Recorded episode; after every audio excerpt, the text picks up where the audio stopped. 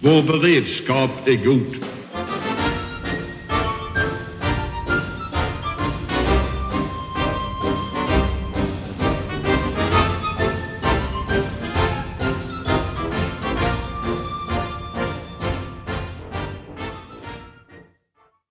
Hej och välkomna till Höjd beredskap, en podd från Aftonbladet Ledare.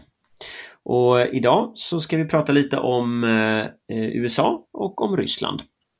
Men vi börjar i USA efter presidentvalet där eh, ju Joe Biden nu har svurits in och också med rekordfart får man nog säga börjat utnämna sitt nationella säkerhetsteam, sina tjänstemän även ner på, på ganska låg nivå eller lägre nivå, de politiskt tillsatta.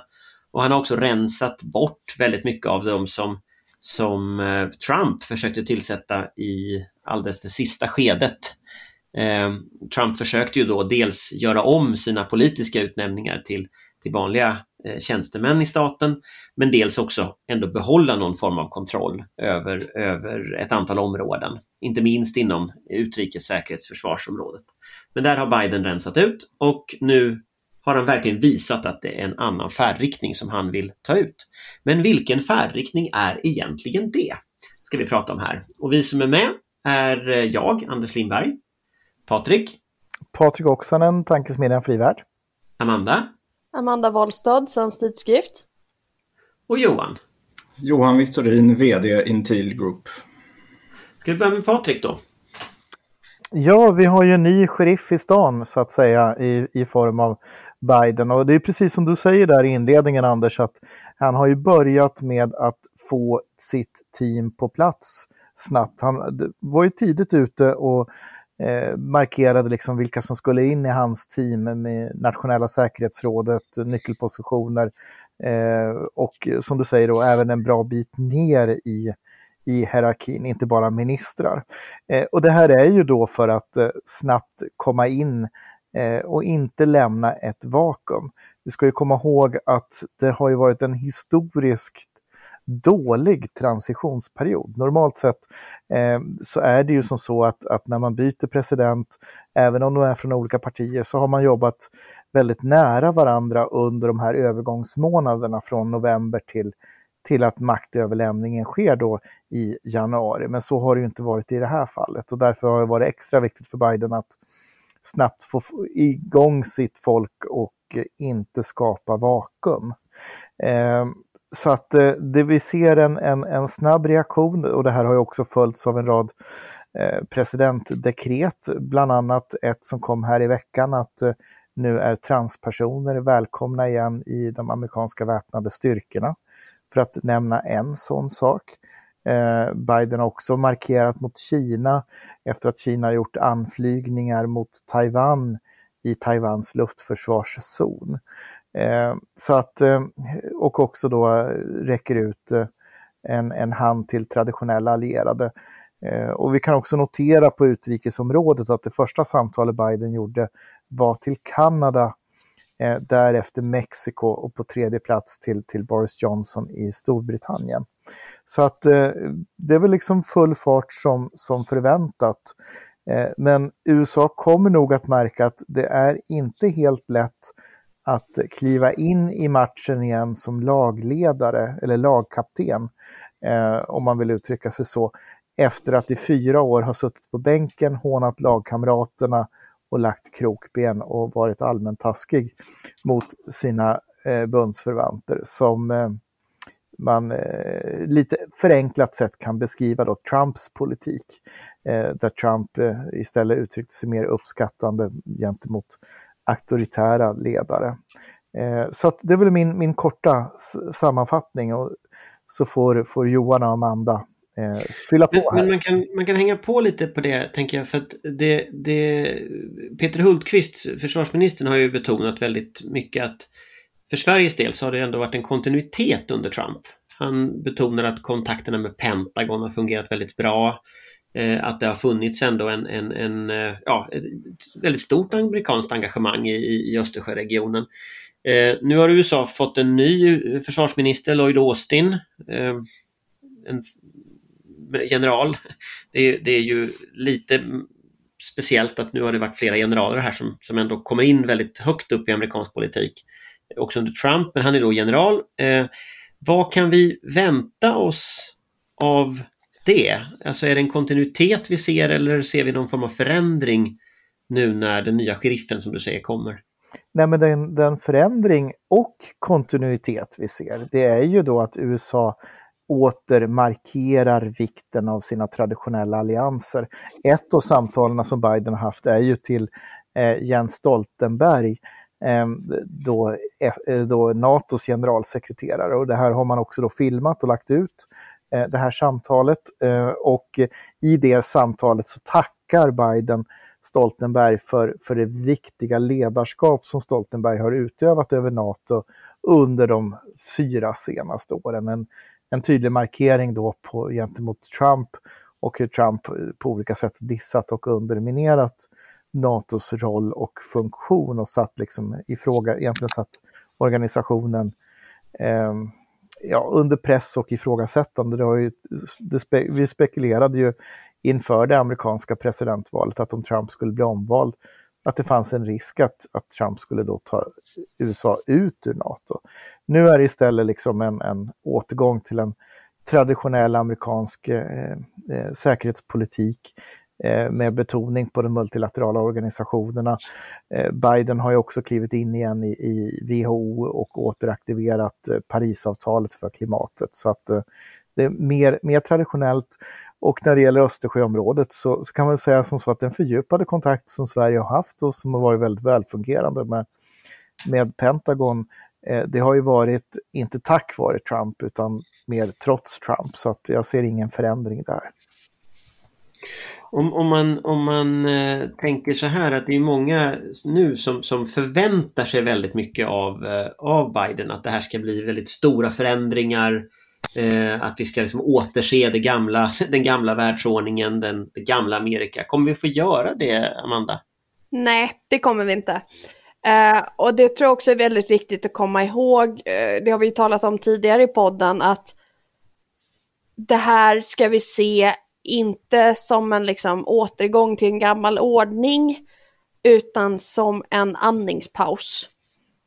Um, Därför att nu har vi sett hur det kan gå och vad ändå en, en ganska stor del av amerikanerna har röstat för. Eh, och vi måste ha beredskap för att det händer igen. Det här är liksom det slutgiltiga beviset för att vi inte kan eh, Eh, vi ska absolut ha ett fortsatt samarbete med USA. Vi, vi kommer ju alltid vara beroende av dem, men vi måste ändå planera för en annan situation. Det, det största skiftet med Bidens övertagande det är ju, för som du säger så har ju framförallt Hultqvist varit väldigt noga med att det har funnits en kontinuitet och liksom det, det mesta har fortgått som vanligt, även om Trump har eh, yvat runt i media. Men det har ju alltid varit lite på nåder. Det är ju en administration som har försökt hålla igång systemet och relationerna liksom under chefens radar. Uh, det vi får tillbaka nu med, med Biden, det är ju en förutsägbarhet i systemet. Eh, någon slags eh, kontinuitet. Vi vet ungefär vad vi kan vänta oss och, och det här eh, fortsatta samarbetet är liksom sanktionerat. Det kommer inte ryckas undan eh, i sista minuten. Eh, men det är en delvis ny världsordning vi har satt starten på i alla fall är det en väldigt stor risk att det, det är en ny världsordning och det, den måste vi förbereda oss för. Där kan man väl tillägga då att det är ju, där har ju inte EU och, och de europeiska länderna ännu svarat upp kanske riktigt eh, på den nya administrationen. Man, man, man har ju sagt till exempel vid, eh, när, när eh, Biden svors in så sa ju Ursula von der Leyen, eh, EU-kommissionens ordförande, att EU står redo. Men men eh, eh, vi, vi, jag tycker att det har varit en del saker som har varit olycklig timing eh, som till exempel det här handelsavtalet EU-Kina eh, som, som eh, har tillkännagivits här.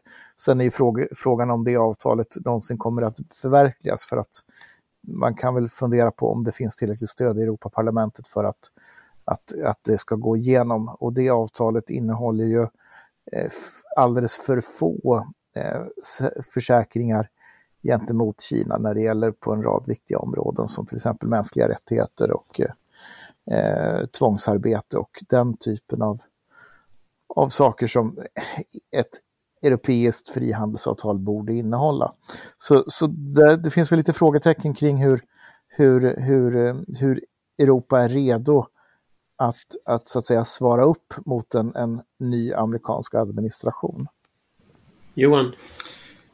Ja, jag tror att eh, till att börja med så kommer Pentagon ta ett kliv framåt. Eh, och det tycker jag redan vi ser tecken på det. Eh, nu har man uttalat att man inte är så säker på att man tänker reducera några trupper i Afghanistan med hänvisning till att talibanerna inte har brutit med al-Qaida.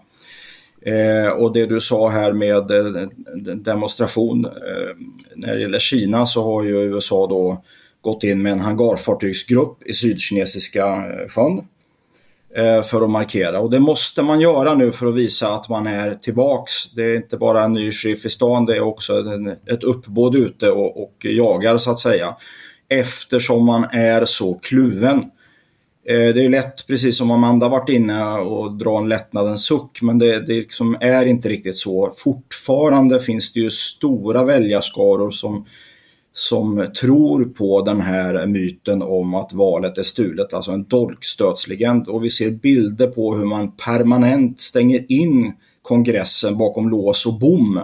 Någonting som man eh, för eh, liksom tankarna till eh, eh, gröna zonen i Bagdad ungefär. Eh, det här är en väldigt eh, jäkligt tråkig utveckling och egentligen lite farlig utveckling som då skapar ytterligare distans mellan de valda politikerna och, och folket. Eh, så att eh, vi kommer nog få se ökade ansträngningar och jag tror att i det här området så kommer det betala sig den linje som eh, statsministern och försvarsministern har uppvisat när det gäller liksom, de säkerhetspolitiska relationerna med landet USA. Det, det kommer komma oss till del. Sen pågår det, för att knyta bara avslutningsvis eh, angående det här med, eh, som Patrik var inne på, en otroligt intressant positionsförflyttning i Tyskland av de gröna. Som nu har kommit ut så, och eh, som tecknar en värld där det står en kamp mellan demokrati och autokratier och kritiserar den tyska regeringen ganska kraftfullt för sin eh, hållning i den här typen av frågor. Och det, det, måste vi nog hålla lite utblick på vad som händer där i inrikespolitiskt i Tyskland de närmaste året, åren. Jag kan inte nog understryka vikten av Tyskland när det gäller EUs positionering och, och förmåga att hantera de här sakerna. Så att eh, Tyskland är idag, skulle jag säga, en belastning utifrån eh, eh både säkerhetsperspektiv och, och demokratisk kompass och kunna värna demokratier mot, mot auktoritära staters påverkansförsök. Och då syftar jag bland annat naturligtvis på Nord Stream, gasledningen Nord Stream 2 eh, som ännu inte tyskarna har stoppat. Eh, det är egentligen en, en hel podd för sig, eh, kan vi ta någon annan gång fördjupat. Men också så har den tyska industrin varit och Tyskland varit väldigt pådrivande i det här avtalet med Kina. Ehm, så att ehm, den, ehm, får vi se ett skifte i Tyskland så vore det väldigt välkommet. En intressant grej som, som eh, man kan ta upp i sammanhanget nu, nu har ju Biden vunnit, nu har vi en, en ny administration på plats. För, för lite lite mindre än ett år sedan, i mars-april, numret av Foreign Affairs, så skrev Biden en slags utrikespolitiskt manifest kan man säga, eller en slags beskrivning av vad han tänkte göra under rubriken Varför ska Amerika leda igen? Eh, och där finns mycket av det här som vi har pratat om. Det är liksom en effektiv multilateralism, det är en annan typ av, av, eh, av, av ledarskap. Men där skriver han också något intressant. Han skriver att i mina första dagar eh, på jobbet så kommer jag att kalla en Summit for Democracy för att skapa egentligen någon slags ny, han kallar det för A Spirit and Shared Purpose eh, för den fria världen. Eh, och han ska liksom dela upp den här konflikten mellan just demokratier och icke-demokratier. Eh, vi får väl se vad, vad konkret det här kommer att forma sig till. Eh, men det här är ju en gammal idé som har snurrat kan man säga och som ju handlar om just att liksom demokratin, eh, de universella värdena ska på något sätt, att vi ska kunna driva dem mer effektivt. Eh, hur kommer det här att förändra världen tror ni? Eh, skärper det konflikterna eller drar det ner konfliktnivån eller vad händer? Det, det där är en jättebra fråga. Eh, det är klart att den på sätt och vis skärper konflikterna därför att vi i demokratierna tvingas ju bli medvetna om de konflikter som redan är och de hot som är och vi, vi, vi kommer att behöva agera mot dem. Men, om de, men å andra sidan så är det ju som så att eh, problemet finns ju oavsett hur mycket vi blundar för det. Så vi kommer nog kognitivt att uppleva att, att konfliktnivån ökar men men det är i det här sammanhanget välbehövligt. Samtidigt ska vi komma ihåg att den här idén om att samla demokratier den går ju egentligen tillbaka till, till Atlantdeklarationen under andra världskriget mellan, mellan USA och Storbritannien. Och det är ju ur Atlantdeklarationen som sen både FN och, och NATO föds. Eh, eh, och eh, andra institutioner som, som Världsbanken och, och så vidare och så vidare och så vidare. Så att det här är ju en, en, en återgång till en, till en, en, en klassisk samling kring, kring pumpen. Eh, får vi se om, om övriga världens demokratier, läs återigen Tyskland, Frankrike Eh, och några till, är, är liksom redo att att se den här problembilden som vi måste försöka hantera. Jag tror precis som du, den där bollen är redan i rullning. Vi har liksom en sen decennier tillbaka en starkt uppgående kinesisk makt och sen har vi ett par makter som dalar. Och egentligen om man sitter och tittar på alla fem permanenta medlemmarna i FNs säkerhetsråd så har de ju interna problem. Eh, och man kan ju då se eh, Xis kraftsamling, konsolidera makt som ett tecken för att försöka hålla ihop de eh, skjutningar som finns i Kina exempelvis. USA är överflödet att prata om och så vidare. Så att det, det, är en väldigt intressant situation men det är väldigt spännande att se den här, eh, alltså den kinesiska flottupprustningen. Den eh, är en sån faktor som, som många nog får ta allt mer hänsyn till. och det, där kan man exempelvis se att Tyskland skickar officerare till, eh, sjöofficerare till, eh, till Japan för att följa liksom verksamheten där för att se vad som händer i Asien. Så man är ju medveten om de här problemen. Kineserna har nu hälften av USAs tonnage men har en större tonnageproduktion per år just nu. Eh, och det innebär att om något decennium är man i fatt och då kommer det här att eh, mötas med ett flottutrustningsprogram i USA också antagligen. Amanda? Nej, men jag, jag återkommer lite till det här just att, uh, som också har nämnts, att, att uh, demokratierna inte riktigt tar sitt ansvar och, jag tror inte nog man kan understryka det här att vi kan inte se det här som mer än en andningspaus. Um, och det är jättesvårt, för vi har ju uppenbarligen svårt, för att där hade ju Trump rätt. Vi måste ju ta vårt eget ansvar, inte minst i Europa. Välutvecklade, rika demokratier kan inte åka snålskjuts. Eh, vare sig på USA eller på, i Sveriges fall pinsamt nog, på liksom Baltikums eh, säkerhetsordning och fokus. Eh, vi blir i mindre utsträckning naturligtvis i samband med upprustningen, men vi blir ändå någon slags säkerhetsvakuum och ett problem för våra, våra vänner och grannar. Och, och det är ett skifte på gång. Uh, där, där amerikanerna faktiskt inte har någon större lust att betala för kanske inte all, framförallt inte, inte offra sina liksom, unga män och kvinnors liv för att ta den här eh, rollen i världspolitiken. Eh, och det är ju rimligt. Det är liksom en, en, en eh, tyngd vi måste dela på solidariskt. Eh, men då blir det på något sätt, det finns alltid en ursäkt. När det var Trump som satt vid makten så var det att vi kunde ju inte samarbeta med USA under Trump trots att det mesta säkerhetspolitiskt faktiskt pågick som vanligt och vi var lika beroende av dem som vanligt. Och nu eh, så är Biden vid makten och då, ja, men då kommer det mesta återgå till, till det vanliga. Då behöver vi inte bry oss av den anledningen. Eh, och inget av det här är ju sant. Eh, jag vet inte hur man kommer runt det, men det känns som ett allt mer akut problem. Och här vill jag bara påminna om att budskapet att Europa måste ta större ansvar, det var inte nytt eh, med Trump, utan det kom ju redan under Obamas presidentperiod med den överenskommelsen som NATO träffade i Wales med en målsättning att medlemsländerna skulle nå 2% av BNP till 2024. Det, det, däremot så kan man säga så att Trump eh, eh, blev ju oerhört tydlig med ett transaktionellt perspektiv i det här och med hoten då att lämna NATO så, så, så blev ju det budskapet övertydligt. Eh, så att jag tror att det, europeiska debatten som inte såg konsekvenserna eh, i värsta fall eh, under Barack Obama eh, med all önskvärd tydlighet gjorde det under Trump. Men, men jag, jag, jag, tycker man kan dra tillbaka den tråden ännu längre. Det, om, om, man stannar i Foreign Affairs så fanns det ju en text innan Bush den andra eh, av Condoleezza Rice som hette Promoting the National Interest som är en sån här klassisk eh, studie liksom i i hur man driver en, en ganska renodlat realistisk utrikespolitik. Eh, och läser man den idag så hon pekar ut Kina som motståndare och hon pekar ut eh, att, att det finns liksom den här USAs roll måste bli mera att man driver eh, Amerikas liksom, intressen.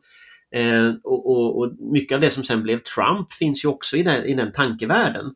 Fast det är så att säga, en, en, isolationistisk amerikansk grundhållning på något sätt. Och där har ju Biden en annan inställning. Men väldigt mycket av de idéerna som Biden pratar om nu, om man, titt, om man tittar på, på hans liksom, retorik, det är ju också mycket av att värna USAs intressen. Eh, även om han pratar om liksom, världen och sådär. Det är ingen övergång från en realistisk politik till någon slags idealistisk idé politik liksom, utan det är ganska hårdkokt strategisk, geostrategisk konflikt som han ser framför sig. Och den är ju med Kina, den är ju med Ryssland, men den är ju också, om man ska göra allvar av det här med Summit of Democracy, så då är den ju också mot länder som Turkiet, Ungern, eh, traditionella allierade till USA som Saudiarabien kan man ju fråga sig vad som händer i det. De är ju inte med i den. Så att liksom, vad, om man tittar liksom, om man höjer blicken lite. Eh, vi har inte en, en hegemon som styr världen idag. Kommer, kommer liksom USAs roll över tid att stärkas? Eller kommer vi fortsätta att se det här med tonnaget som du tar upp, Patrik? Att liksom Kina och Ryssland fortsätter öka sitt inflytande på USAs och Europas bekostnad? Eller vad, vad så att säga geostrategiskt betyder det här? Ja, det, kommer, det, det, alltså det kommer ju avgöras väldigt mycket hur eh, demokratierna klarar av att hålla ihop och lösa sina interna problem och utmaningar också. Jag menar, får vi under, under de första åren nu, eh, om, vi, om vi, vi, vi skruvar fram till 2025, eh, om vi till, till dess då har fått eh, eh Eh, Trump eh, 2.0 som amerikansk president 2025, efter Biden ehm, får vi eh, Marine Le Pen i Frankrike, ja då, då, då har ju så att säga demokratiernas sammanhållning brutit ihop. Och vi är ju i en situation, EU och Storbritannien, just nu när det gäller vaccinfrågan där man börjar prata om handelskrig i vaccinfrågan. Eh, så att det här är ju otroligt bekymmersamt och, eh, och vi, vi, vi ska komma ihåg hur sköra vi är. Vad är lösningen då? Ja, men eh, lösning och lösning, men, men en intressant eh, grej här som man har i sin eh, verktygslåda, det är ju faktiskt att man fortfarande sitter på den finansiella makten. Eh, om man då kopplar det till hans artikel så går han ju till storms mot korruption. Han ska ju, han upp, ska ju uppgradera det till ett nationellt säkerhetsintresse, alltså kampen mot korruption. Och det har vi pratat lite grann om tidigare, hur den tar sig uttryck i, i vår omvärld här. Eh, en liten bisats som är lite speciell är ju att han är ju senator från Delaware och Delaware är kanske ett av de mest slutna områdena i hela världen där, där folk gömmer pengar. Eh, men det, det, har det nu kommit nya regler kring eh, och, och det kommer göra det mycket, mycket svårare. Så här kommer det ju vara ökade krav på transparent handel och det kommer ju man då med, med sin finansiella styrka uppbackat av sina hangarfartyg, alltså sin starka flotta, sätta kraft bakom de här orden och börja röja i den här korruptionen. Det tror jag att vi kan se framför oss. Och, och en till tillägg där också och då blir det ju väldigt intressant att se den här eh, gungningen nu som sker på Wall Street med den här GameStop-affären. Eh, där man alltså eh, skapar... Eh, kan, kan, du berätta lite om den, vad den, vad den kommer sig av? Nej, men alltså, människor sitter och eh, förutser att eh, kurser ska gå ner och då så investerar man pengar i man köper egentligen, eller lånar aktier kan man säga. Eh, och så kan man eh, sälja dem till ett visst pris vid en viss tidpunkt. Eh, och göra massa vinster och då är det liksom en aktivistisk motrörelse eller vad det nu är för någonting som finns bakom detta, det vet inte jag. Men man har då skapat en, en tråd på Reddit. Ja, alltså den, är, den har ju fått enorma alltså, konsekvenser. Så att då har den liksom gått, då har liksom stora aktörer investerat i att en akties kurs ska gå ner och då har man aktivistiskt skjutit upp aktiekursen och då förlorar de stora aktörerna en massa pengar. Och då blir det här en fråga om alltså, är det här perfekt information som finns på marknaden och då ifrågasätts i förlängningen Wall Streets makt i det här och ställning. Så det här är väldigt eh, både skrämmande och väldigt spännande på samma gång. Vad, vad, vad, står det här för? Hur kommer det här utveckla sig? Hur kommer regleringar kring detta se ut och så vidare? För, för om man tittar på just det här med korruption. Biden tar ju upp det och det har ju funnits med i, det fanns ju med under Obama också. Men det är väldigt intressant för oss för vi ser ju att Ryssland har ju gjort det till nästan en sport att exportera korruption. Genom företag som är aktiva där. Eh, och, och, det handlar ju om liksom att man inte riktigt kan se vad som är, är ja, säkerhetstjänst och vad som är organiserad brottslighet och vad som är banker som är exponerade mot den ryska marknaden där man ju korrumperar sin omvärld. Eh, så att man använder ju aktivt korruption som ett säkerhetspolitiskt instrument. Vilket är Absolut. väldigt fascinerande att se. Det kanske leder oss in till nästa område vi ska prata om lite här. Eh, kring, eh, kring det som händer i Ryssland idag. Eh, om man ska ta en liten kort liksom, recap bara så, så, så eh, blev ju Alexej Navalny som ju är någon form av opp oppositionsledare eller vad man ska kalla det för. Han, han har ju den rollen liksom i, i som antikorruptionsaktivist eh, eh från början. Eh, men i praktiken en form av, av oppositionsledare. Han blev ju förgiftad av den ryska säkerhetstjänsten eh, och eh, ett mordförsök som misslyckades. Han kom till Tyskland och blev frisk och han har nu återvänt till, till Ryssland Eh, men samtidigt som han återvänder så presenterade han en film eh, där han avslöjar ett palats som Putin har. Eh, och det känns delvis sedan tidigare men, men detaljerna i det här blir oerhört dramatiska med, med toalettpapperhållare för, för jättemycket pengar och, och egen isrink och, och en, en, enorm lyx. Han kallar det för ett land, i en stat i staten det här palatset.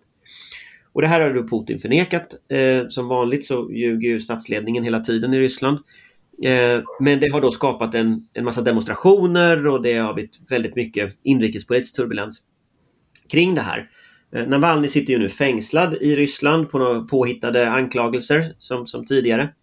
Eh, men, men eh, för några dagar sedan så avslöjade Bellingcat, som ju är ett sånt här eh, grävande journalister, att det här mordkommandot som, eh, som jagade Navalny tydligen har rest runt tidigare i Ryssland. Man har följt med öppna källor hur de har rest runt. Och då visade det sig att det är andra som har mördats, som har dödats. Och som sammanfaller med vad det här mordkommandot har varit. Eh, Johan, du som är lite av en expert på den här världen liksom. Eh, vad sjutton är det som händer egentligen? Är det, ser vi liksom att den ryska statsledningen har då systematiskt mördat sina kritiker under radarn? Att vi inte har sett det? Alltså många, eh, många så att säga, slutna regimer, antidemokratiska regimer har ju ägnat sig och haft mordkommandon. Vi har ju eh, eh, här i Sverige känner vi ju till från 80-talet när Saddam Hussein hade patruller här. Eh, vi, det blir åtminstone två mord som är klart knutna till den irakiska säkerhetstjänsten eh, med så att säga eh, operationer på annan mark. Va? Så att det är, och det, sådana typer av operationer är förstås mycket enklare att göra internt i, i det egna landet. Eh, så att eh, det är ett verktyg som den här typen av regimer eh, använder. Då. Jag har inte läst Bellingcats redogörelse så jag kan liksom inte säga någonting om, om, om den. De brukar vara vederhäftiga. Men, men det som är intressant här med, med Navalny-biten tycker jag och, och det som händer med protesterna är ju att vi lägger ju så västerländskt perspektiv på det här för att det här är inga nyheter för Ryssland, de vet, för ryssarna. De vet om att, att man berikar sig. Palatset är känt sedan ett decennium tillbaka. Det var väl några bilder inifrån som man inte har sett förut. Men det här är liksom en, en eh, förväntad nivå av hur, hur eliten har det egentligen. Eh, och jag tror att vi läser in rent generellt alldeles för stora förhoppningar i detta. Eh, man vill inte byta ut Putin, han har ett väldigt stort stöd i Ryssland. Utan här handlar det om att få en minskad korruptionsnivå kanske och så. Och, eh, det finns ju liksom ingen kraft bakom Navalny. Eh, jag skulle inte kalla honom för oppositionsledare heller och det, och det finns med honom i fängelse om man får det nu i den här rättegången så finns det absolut ingen som har den kraften att samla någon form av opposition mot regimen. Så att vi ägnar oss lite grann åt önsketänkande där, eh, eh, enligt min bedömning. Eh, och det är också väldigt intressant, eh, det är ju naturligtvis en press på regimen, men de har förberett sig väldigt väl på det här. Man har liksom upprustat inrikesministeriet, man har skapat ett nytt nationalgarde som inte fanns förut och som verkligen ska skydda själva regimen. Och sen har det kommit en liten flaggviftning i, jag tror det var igår som RTs chefredaktör Eh, Simon Jan, hon var ute och eh, propagerade för att eh, Ryssland skulle införliva Donbassområdet i Ryssland, helt öppet. Så att eh, vi får se vad som händer. Eh, man kan säga att det Bellingcat gör är att de har då hittat tre aktivister eh, redan som då har blivit mördade och som man kan se en koppling till det här mordkommandot när man har gått tillbaka i tiden. Och man pekar då på att de har alltså följt Navalny i 30 stycken flygresor. Det här är öppna vilka som flyger. Mm, man har mm, hittat då. Mm. 30, 30 flygresor under, under den här kampanjen som han hade då 2017, presidentkampanjen. Så att de har ju förberett i flera år att mörda honom. Kommer han att överleva i fängelset? Han har ju själv gått ut och sagt att han inte tänker begå självmord. Nej, eller halka på något eh, badrumsgolv eller duschrum eller sådär. Eh, det är väl så här att Navalny kommer att överleva eh, på, på kort sikt. Eh, så länge världen har uppmärksamhet och det finns tryck eh, och eh, så. Eh, om eh, den ryska regimen stabiliserar situationen, Navalny blir kvar i fängelse och han så att säga fejdar iväg. Glöms bort av oss. Glöms bort av oss och, och så vidare. Så kan det väl vara som så att, eh, att hans liv slutar tidigare än vad det borde ha slutat. Ehm, eh, så, det är väl den, den risken jag ser. Eh, sen tycker jag att det är notervärt ändå att regimen är nervösa. Man har inte riktigt kontroll. Eh, eh bara sättet som man liksom då har gått efter demonstrationerna här nu eh, med gripandet ehm, och också eh, gå på minderårigas föräldrar. Ehm, Eh, och också var ute och varnade innan att demonstrerar ni så kan det bli relegerade från skolor och universitet och så vidare. Ehm, det tyder liksom på att man, man, man vill inte ha ett Vitryssland. Ehm, eh, alltså med, med, eller Belarus som vi, vi säger idag, ehm, i, i form då att man har återkommande veckovisa demonstrationer eh, som blir omfattande. Eh, det, det, är inget scenario som Putin vill ha.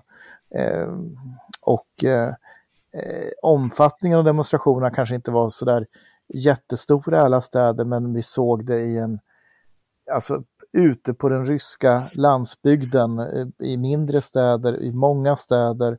Och vi ska komma ihåg att det här är ju då mitt i den smällkalla vintern. Eh, så att det finns nervositet.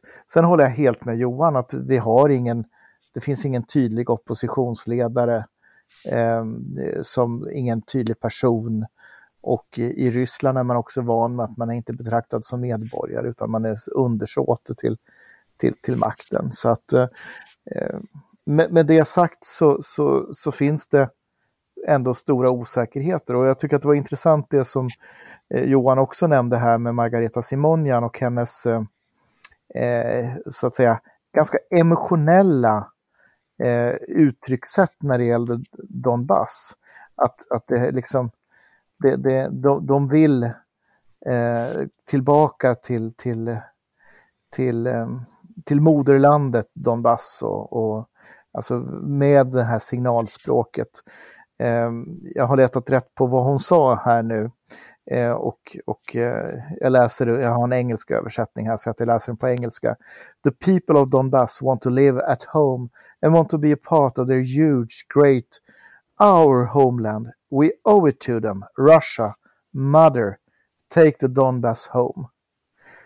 Och då ska vi komma ihåg att Margareta Simonjan är alltså då chef för, för eh, RT, eh, den, den, den stora eh, så att säga, ryska statspropagandans flaggskepp. Så det är inte vem som helst som skickar ut den här ballongen. Men, men, när, jag, när jag hörde det där, då, då var ju min reaktion att regimen skakar och därför börjar man eh, vifta med utrikespolitiska äventyr. för det har det funkat förut när regimen har skakat. Jag, är jag för optimistisk då eller? Nej, men, Johan lät så väldigt pessimistisk där. Jo, alltså Johan, Johan har, har inte fel i, i, sin, sin pessimism, men, men regimen är skakad eh, och, och vet inte riktigt hur man ska hantera det här. Och eh, eh precis som efter demonstrationerna i Moskva eh, som var omfattande där, det var väl 11-12 va? 12. Eh, 12. Eh, så, så... Och efter förra fuskvalet. Ja. För förra blir det Ja, precis. För förra fuskvalet där så, så, så blev det ju sen eh, 13 Ukrainas eh, med upptrappningen där som, som eskalerade. Jo, men det var, så jag, det var så jag tänkte när jag hörde ja. det där. Att nu, nu drar de i, nu har, liksom, nu har Navalny kommit hem, nu har han nu har ändå Putin gjort honom lite större än han är genom den här enorma brutaliteten nu vill de byta ämne till Ukraina. Liksom. Så tänkte jag. Men det behöver ju inte vara så mycket mer än en testballong heller å andra sidan. Eh, det, det är ju ett trick de har använt tidigare som sagt. Ehm, men jag vet inte, jag tror absolut regimen är skakad men samtidigt så ska man nog som västerlänning inte dra för stora växlar på Navalny. Um, därför att det är ett helt annat system. Det har ju både Johan och Patrik påpekat att han är ju ingen oppositionsledare. Han är ju en medborgarjournalist som på många sätt är otroligt uh, engagerad och modig och så vidare. Uh, men frågan är hur stor skillnad han egentligen gör i några bredare lager i Ryssland. Utan det är väl mer att det är lite pinsamt liksom för regimen. Ja, men det, det, det är där vi kanske ser den förändringen här nu att genom repressionen eh, så, så, skapas en, en, ett, ett annat momentum. Eh, och eh, och det, det, ja, jag tycker att det är en intressant situation så att vi ska inte förminska Navalny heller.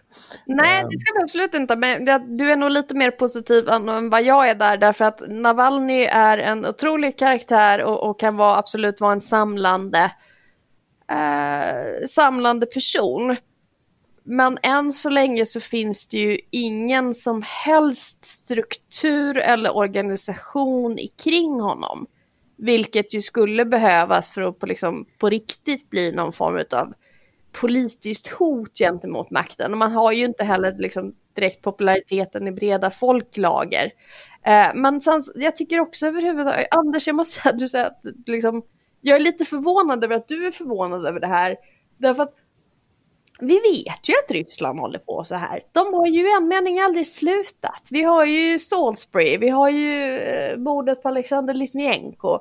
De har ju aldrig dragit sig för att mörda motståndare eh, i främmande land. Men jag, jag är kanske mest förvånad över att de är så klantiga. Det är möjligen det. Alltså att jag... Det har de också varit. Liksom...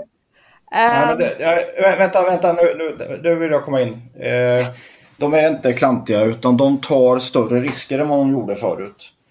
Eh, förut, eh, det finns en, en väldigt bra bok skriven av eh, eh, Correra, Russians Amongst Us, som väldigt tydligt visar, ni alla känner till den här serien The Americans, en slags popularisering av illegala officerare som jobbar då och försöker värva agenter i, i USA i det här fallet då. Så jobbade man förut, och det gör man säkert fortfarande också i viss mån, eh, med att eh, utbilda människor under lång tid för tjänstgöring under decennier i USA, i Sverige eller vad det nu kan vara för någonting. Men det har skett ett skifte de sista eh, 15-20 åren när man har använt sig av den emigration som har skett från Ryssland av väldigt begåvade människor som har liksom bosatt sig i Europa, i USA där man tappar in egentligen och säger att ja, men, eh, du får inte glömma bort att du, du måste göra oss en tjänst på det här. Eh, och på samma sätt så jobbar så alltså kvaliteten sjönk i samband med att eh, Sovjetunionen upplöstes när det gäller den inre säkerhetstjänsten. Och sen så tar man, man är snabbare helt enkelt och tar lite mer risker för man det är också en level eller en nivå av eh, förväntningar. Ja men de ska bete sig så här, det, ja men då gör du inte så mycket då. Så att eh, därför är man, har man en helt annan hastighet i det man gör. Och det gör att våra system för att liksom upptäcka det här, det, är ju, det var ju från början dimensionerat till den här noggranna, metodiska, långsamma takten. Och nu går det liksom i ultrafart, både på nätet och i, i verkliga livet. Det är en riktig utmaning. På samma tema, de, de de bryr sig ju inte ens längre Nej, det om att få det att se Nej, men de gör, Det är ju det som man blir så paff över att liksom, man, man gör den här typen av saker. Som det här Bellingcat liksom som tittar då på officiella flygplansprotokoll. Eh, mm. Ja, då har de flugit helt öppet. Mm. Ett mordkommando från säkerhetstjänsten som mördar folk. Och så mm. kan man då hitta att de flyger helt öppet. Det, det, känns, så, det känns som Salisbury. Jag tycker Salisbury är en bra, bra liksom jämförelse. Att, att där var de också helt öppna liksom, gick runt på gatorna. Jag undrar om inte det också liksom faktiskt delvis är en, en poäng. Därför att det visar ju också att de kan göra vad de vill. Vi har inget att sätta emot. Eh, och det visar ju väldigt tydligt för eh, de som eventuellt skulle kunna känna sig utsatta, ryska avhoppare och dissidenter och så vidare. Ni, ni är aldrig trygga. Vi behöver inte ens liksom dölja det här. Vi kan åka öppet med reguljärflyg och eh, förgifta er i era hem. Eh, ja, dessutom. Det är också en maktdemonstration. Ja, enligt. absolut. Du har helt rätt Amanda. Och det där är helt fascinerande att man kan sätta in militära kemiska stridsvapen i Europa. Och det som man svarar med är att man utvisar diplomater och inför eh, några stycken sanktioner. Det är svaret. Då, ber, då ber man ju om mer. Hade de velat vara diskreta så finns det ju väldigt massa sätt att ta död på folk utan att det är så tydligt. Alltså använder man Novichok, då är det ju för att visa mm. att det är en stat med vissa resurser som ligger bakom. Mm. Annars hade man bara skjutit dem och skyllit på ett rån. Liksom. Ja, men, och just Salisbury där är ju en, det är en signal till, till, till eh, potentiella förrädare inom de ryska tjänsterna att, att eh, de gamla spelreglerna är, är borta. Eh, under kalla kriget så hade vi ju spelregler som sa att eh, var man utväxlad så var man liksom kvitterad och, och safe. Eh, så, eh, vilket då, eh, då Skripal eh, tidigare, han var väl överste i GRU va, Johan? Ehm, eh, borde ha varit. Men, men det här är ett budskap från Putin och det är ju det att eh, vi, vi kommer för dig och dina släktingar. Så, så var lojal. Eh, sen ska vi också bara komma ihåg att Sverige är ju inte eh, fredad från det här. Eh, vi hade ju ett eh, eh hammarattack i eh, Andersberg i Gävle mot en tjetjensk bloggare. Eh, där eh, vi hade liksom hela, hela balletten med, med honungsfälla eh, inplanterad hos honom som öppnade dörren och så vidare. Eh, och det, det, det sker inte utan, utan den ryska statens goda minne att en, en, den tjetjenska delrepubliken ger sig på en, en bloggare i, i, i Gävle. Så att det här är ju liksom ett, ett signalspråk också. Vilket gör att alla som på något sätt ådrar sig onåd eh, blir, blir osäkra och rädda. Men om vi tar den logiken ett tack till och så kombinerar vi det med, eh, med det vi sa förut om, om eh, den här liksom rörelserna kring Donbass. Vad gör vi i västerlandet om det här blir Putins svar? Att han helt enkelt börjar, att det inte är liksom RT och testballong utan att den ryska statsledningen går ett steg till i Ukraina. Ehm, vi har ju inte haft ett så jättestarkt svar hittills om man, om man uttrycker sig så. Vad gör vi om, om, det här, om, de, höj, om, de, om de så att säga höjer det en nivå till? Eh, den här gränslösheten. Vad gör vi? Johan räcker upp handen ser jag. Nej men alltså då, mitt, min bedömning är ju att det första som kommer hända då är att alla kommer titta på Washington. Eh, och så kommer de att sätta liksom svarsnivån. Och jag skulle, om vi nu hypotetiskt säger att de, att de går in i Donbass och försöker göra det, vilket jag inte är helt övertygad om att de gör, men om de gör det nu för, för spelets skull så att säga, så då kommer vi se massivt amerikanskt militärt stöd till eh, Ukraina i form av rådgivare och mat materiel. Eh, definitivt. Eh, och då blir det väldigt svårt för Europa att förhålla sig till detta med nuvarande linje. Eh, ska vi stödja detta? Vad, vad, vad kommer Polen säga med, med, sin relation till Ryssland historiskt? Och vad kommer Tyskland säga med sin relation till eh, Ryssland historiskt? Det kommer vara stora bryderier framförallt i Berlin. Ja, vad Polen kommer att säga, är inte det ganska klart? Polen kommer att säga hårt mot hårt. Tyskland kommer att säga gör ingenting eh, alls. Eller? Ja, det, det, är väl en, en stor risk i det.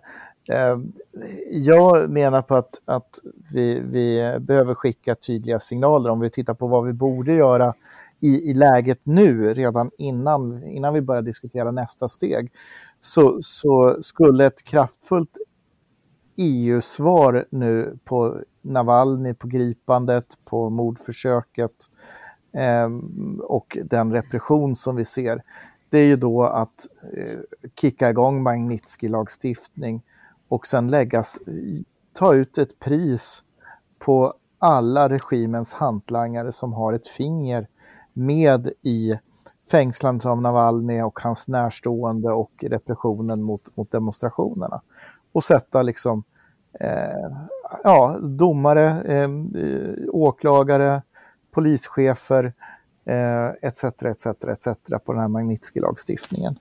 Eh, så att de och deras familjer inte eh, kan åka till, till EU och inte kan ha tillgångar i EU.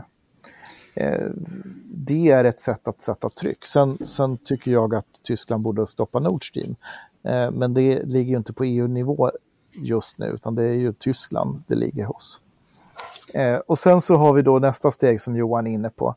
Ja, den naturliga reaktionen då, det är ju då att eh, vi i sådana fall eh, borde hjälpa Ukraina med att, att eh, eh dels eh, ge eh, möjligheterna till bättre att Ukraina ska kunna försvara sig, det vill säga att eh, Eh, skicka eh, även lethal weapons eller dödliga vapen till, till Ukraina och ge Ukraina det stödet.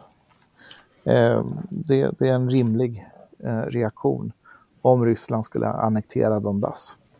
Jag menar, problemet här är ju återigen om de kan skicka mordkommandon öppet för att mörda. Alltså, de kommer ju undan med det. De kommer ju undan med allting hela tiden och det är därför det fortsätter. Alltså i, en mening är det ju inte svårare än så. Sen är det ju naturligtvis jättesvårt på många sätt, men eh, för, förra gången de invaderade, eller liksom när de invaderade Ukraina nu så, så fick de ju de blev avstängda från det Europeiska rådet i fem år och sen så kom de tillbaks igen för då hade det på något sätt preskriberats utan att det hade hänt någonting alls. Striderna pågick fortfarande. Och någonstans måste vi ju faktiskt säga stopp.